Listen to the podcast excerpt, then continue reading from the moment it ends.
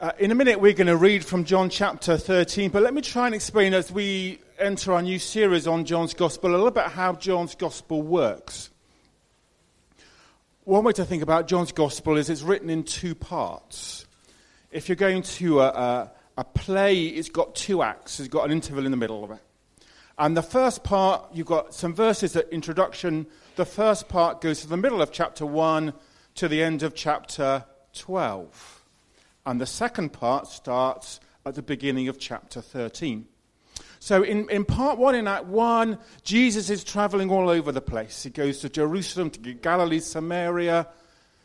Act two, part two, happens in Jerusalem. Act one maybe takes three years. We don't, we don't know if I said, but maybe three years. Act two takes one or two weeks. In Act one, Jesus is really busy doing lots of things. In Act 2, things are much quieter. And all that we're going to think about today, apart from the first, the first chapter 13, is Jesus talking with his disciples. If you, were on if you were on a stage, Act 1 would be lots of lights. You would go away and you would come back, and Act 2 would be really quite gloomy to set the scene. So you need to imagine for a minute that you've, we've watched Act 1, you've gone and had your ice cream, and then you've come back, and the lights are a bit gloomy. There's a few candles on the stage. And this is the setting for chapters 13, 14, 15, 16, and 17. So if you can imagine that for a minute, Nick's going to come and read from chapter 13.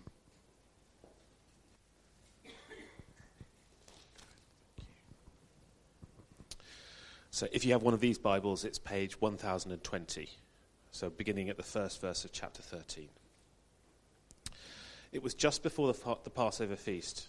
Jesus knew that the hour had come for him to leave this world and go to the Father. Having loved his own who were in the world, he loved them to the end. The evening meal was in progress, and the devil had already prompted Judas, the son of Simon Iscariot, to betray Jesus. Jesus knew that the Father had put all things under his power and that he had come from God and was returning to God. So he got up from the meal, took off his outer clothing, and wrapped a towel around his waist. After that, he poured water into a basin and began to wash his disciples' feet, drying them with the towel that was wrapped around him. He came to Simon Peter, who said to him, Lord, are you going to wash my feet? Jesus replied, you do not realize now what I'm doing, but later you will understand. No, said Peter, you shall never wash my feet. Jesus answered, Unless I wash you, you have no part with me. Then, Lord, Simon Peter replied, Not just my feet, but my hands and my head as well. Jesus answered, Those who have had a bath need only to wash their feet. Their whole body is clean, and you are clean, though not every one of you. For he knew who was going to betray him and that was why he said not everyone was clean. When he had finished washing their feet, he put on his clothes and returned to his place. Do you understand what I have done for you? He asked them. You call me teacher and Lord, and rightly so, for that is what I am. Now that I, your teacher and Lord, have washed your feet, you also should wash one another's feet. I have set you an example that you should do as I have done for you. Very truly I tell you, servants are not greater than their master nor are messengers greater than the one who sent them. Now that you know these things, you'll be blessed if you do them. Thank you. Um, we've, uh, we've messed about this morning, haven't we? Uh, and we've played with shaving foam. But actually, the idea of washing feet is a very serious thing. This is the heart of the passage. So, do you want to put down here for me, Paddy? So, we thought actually maybe one of the best ways of understanding the passage is actually to engage with it physically. So, we're going to wash some feet. Paddy, why don't we start with you, and then we'll go. We'll start with Joe and Tim, and we'll go round. Okay, grab a grab a chair. Take your take your socks off. Uh, so, who's thinking? Who's thinking, I really don't want to do that? Hands up. Did you notice in the passage that Peter said no. We're not going to do it, Joe. It's all right. But come, come on, Joe. Paddy, bring it back. Joe wants to. She's ready. Come on, Joe. Yeah. Tim and Joe are ready. Here we go. Yes, Tim and Joe. Did you notice we're not going to do everybody? Don't worry. If you're sitting there thinking this is going to be a terrible thing, did you notice that Peter said no? Jesus goes through disciples, gets to Peter, and Peter says, No, you're not doing this. And of course, when Peter, Jesus said, Well, you've got to, Peter changed his mind and said, Actually, wash all of me, because actually, I'm all in. Why do you, why, well, let's start with you. If you put your hand up and say, You don't want to do this, why, why wouldn't you want that to happen? Gonti. Okay. Okay. Anyone else? Okay. Okay. We could change the water.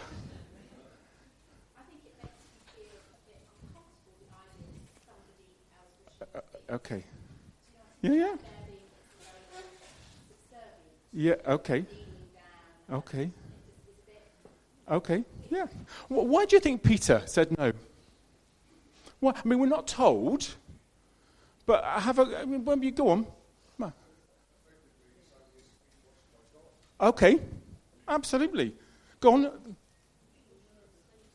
Okay, so, so feet washing was a, something of a slave's job. What, what's happening here is that Peter's world is being turned upside down.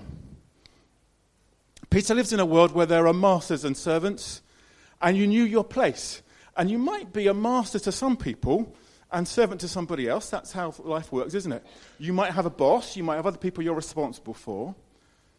But in Jesus turns his world upside down.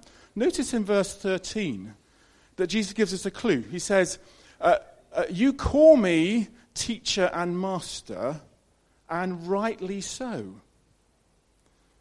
Uh, for Peter, then, to have Jesus wash his feet felt completely wrong. This was not how the world worked. And, and for Peter to say yes means he's got to rethink the whole way the world works. Uh, the, the passage begins with Jesus doing something. It begins with the way that he wants to, you know, we've set our scene, it's all gloomy, and the first thing that happens is Jesus gets up. I want you to have a little conversation together. If you were to describe or to find some words to describe Jesus in this passage, what would they be? And I want you to try and come up with one word as a little group. One word to describe Jesus in this passage. You might have several you think about, but maybe you might want to suggest it in one word that is describing word to describe Jesus in this passage. Have a go. Okay. Uh, any thoughts? What words would you want to say? Someone give me an idea. Some words. What would you want to say? Servant hearted. Anyone else? Humble. Yeah, I had humble at the front. Go on, Andy. Punchy. Okay. What do you mean? Okay. Okay. That are, that are harder to understand. Yeah, harder, harder to live out, I think. Go on, Matt. Okay, subservient. So, to notice that um, uh, one of the things that, that changes as you go through Act 2 of John's Gospel is that things happen to Jesus. He becomes arrested and tortured and crucified. So the person who is doing the acting becomes the one acted on as we go through the gospel. But here, Jesus is still the one doing the acting, isn't he? And it uses six verbs, six doing words at the very beginning of chapter 13. It said, He got up, he took off his outer garment, he tied a towel round his waist, filled a bowl with water, washed the disciples' feet, and dried them in a towel. Jesus is the one who is acting here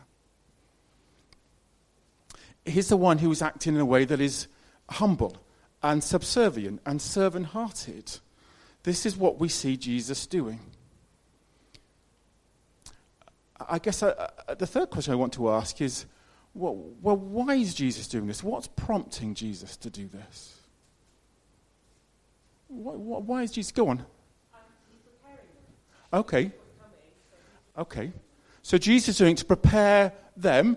Thus he says, Because I have done this, you ought to do the same. Yeah, absolutely. Any other idea? Why is. Go on, Kay. Okay. Absolutely. This is so he's wanting to say, I'm giving you an example. This ought to shape the way that you live going forward. And you're worth it. Yeah. These are these are um, uh, these are disciples whom he says actually uh, this is actually an act of love, isn't it? Amongst other things. Yeah. What, one of the things you notice in, in this passage in the gospel is that the initiative comes entirely from Jesus. Some people suggest, well, m- maybe there was a bit, maybe there was a bit of an argument because washing feet was a servant's job, and maybe nobody wanted to do it. You know, so in that culture, having your feet washed wasn't unusual. Um, so it may not have been quite so uncomfortable. Uh, but no one would do it, and Jesus got fed up in the end. They thought, well, I might as well do it since no one else is going to do it. But that's not what the gospel tells us. The gospel tells us this was entirely Jesus' initiative. He didn't do it because of other events around him, he did it because this he wanted to do. Go on, B.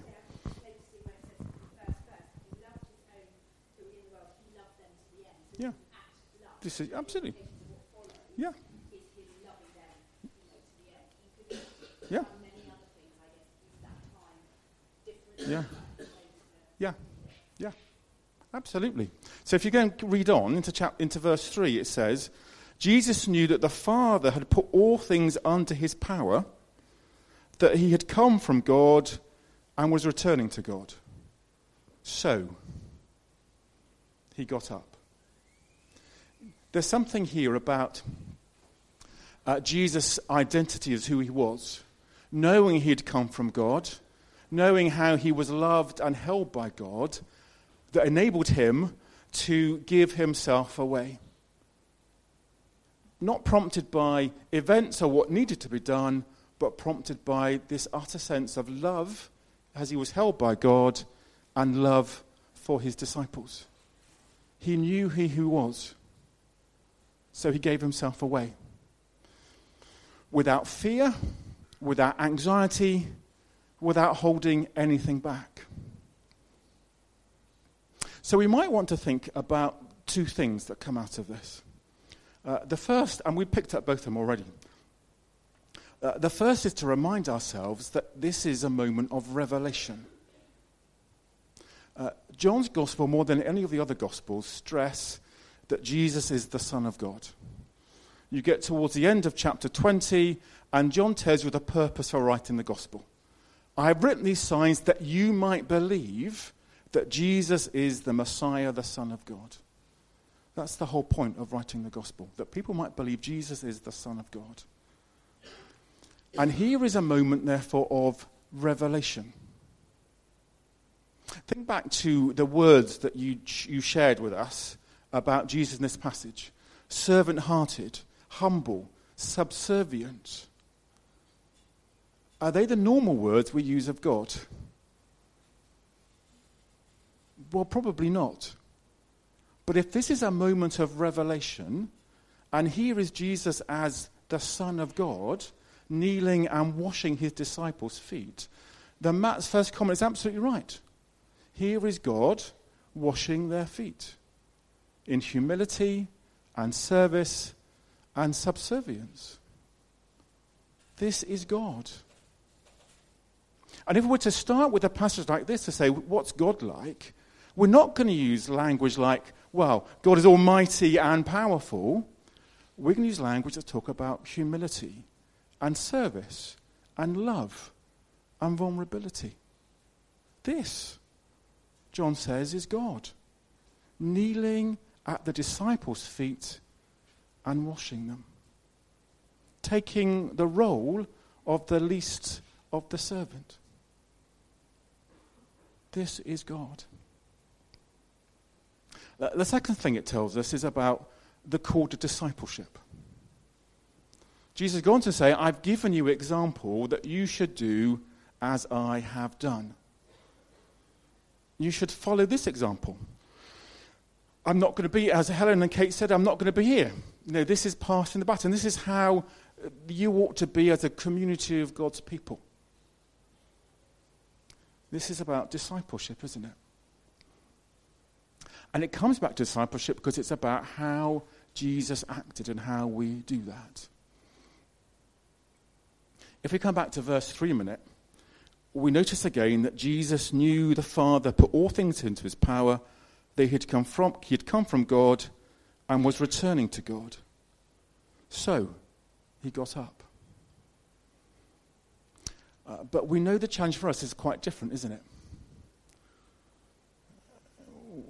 We don't know we've come from God, and we don't know we're going to God, but still we have a challenge to do as Jesus told us to do. We have the challenge of being frail and broken people with all our struggles and insecurities, yet somehow we're called to do this. And part of the difficulty, I think, of a passage like this, the punchy bit, I think, as Andy says, is there are something of us that really is very difficult. And we shouldn't underestimate the difficulty of it.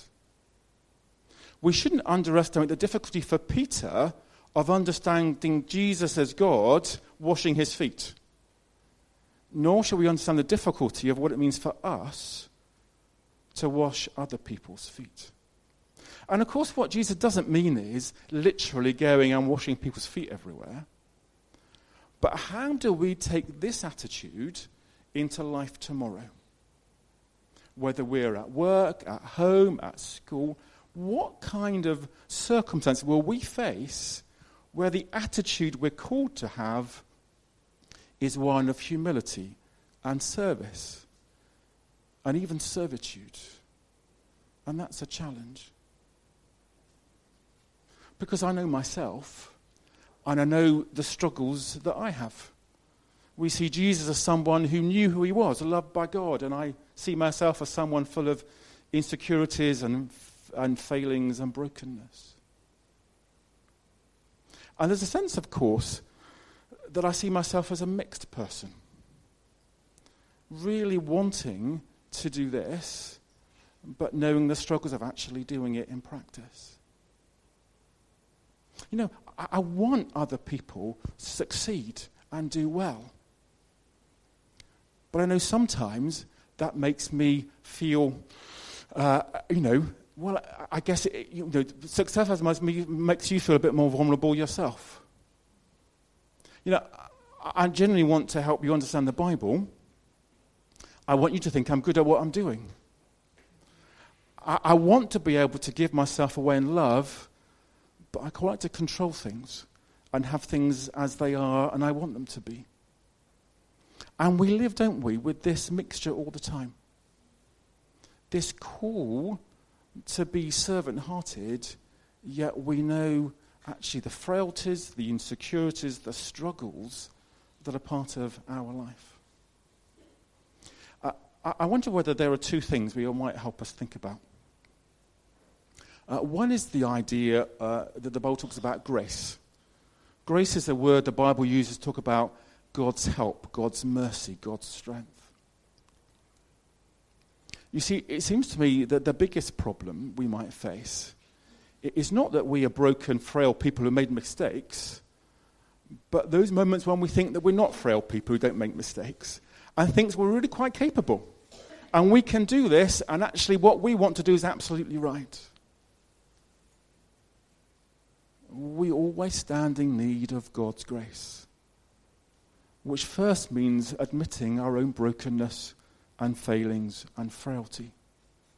And to say before God, I need your mercy and grace. And without that, I simply can't do this.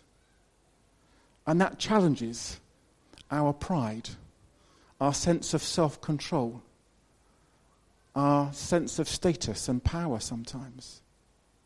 That we say we stand in need of God's grace. The second thing we need, of course, is then some courage. This side of heaven, we're never going to have that sense of security and love and knowledge that Jesus shared. So we're all going to carry on for the rest of life with these struggles. But sometimes we need the courage to say, This is what I'll try and do.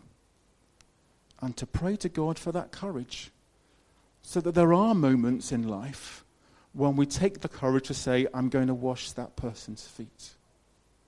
Whatever it means tomorrow or the next day or the day after that. And how we combine that sense of courage and grace to actually try even though it might be difficult and costly and maybe we'll mess it up, but to try and have that courage. Uh, as some of you know, uh, uh, my day job is I teach theology at a college in Oxford, uh, and many of my students that I work with are people who either are trained to be Baptist ministers or are coming to college to, to work in other churches and other contexts. And so we talk a lot about leadership and what leadership looks like in a church context. And over the last, I guess, 40 years now, there's been a phrase that's been used extensively in church circles about leadership, and it's called servant leadership. Uh, and the idea being that we need to be people who are servant leaders. And I want to say yes to a point. Because John 13 is much more radical than that. My experience often is when we talk about servant leaders, is we talk about servant leaders. And we say the first thing very quietly and the second thing very loudly. Because Jesus doesn't call his disciples to be servant leaders, he calls them to be leading servants. We need to turn the words around. It's not that some are called to be leaders and some are called to be servants. Everyone is called to be a servant. But some are called in the church to lead the way of serving, to be the leading servants. Paddy said that in March we're going to elect leaders for the church. We're going to elect the leading servants of the church, which is not about control. It's not people having their way It's about people who are going to lead the way of serving. Which is why the most fundamental characteristic is their, is their quality of their life and their character and their spirituality. We don't need more leaders. We need people who will be the radical disciples of Jesus Christ. We need more leading servants because this is what God calls us to. Moments of quiet, and then we're going to pray.